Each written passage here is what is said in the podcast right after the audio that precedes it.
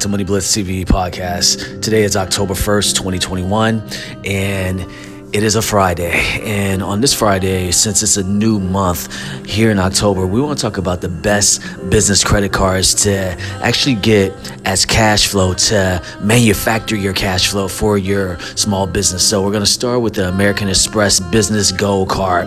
This is best for the flexibility rewards uh, earnings. Then you have the Business Platinum Credit Card, which is the best for travel perks. And I have both of those cards, by the way. So, I'm telling you, they're great. And I also have this next card, the Ink Business Preferred Credit Card, is the best sign up bonus. And then you have the Marriott um, Bonvoy Business Card, which I have that one as well.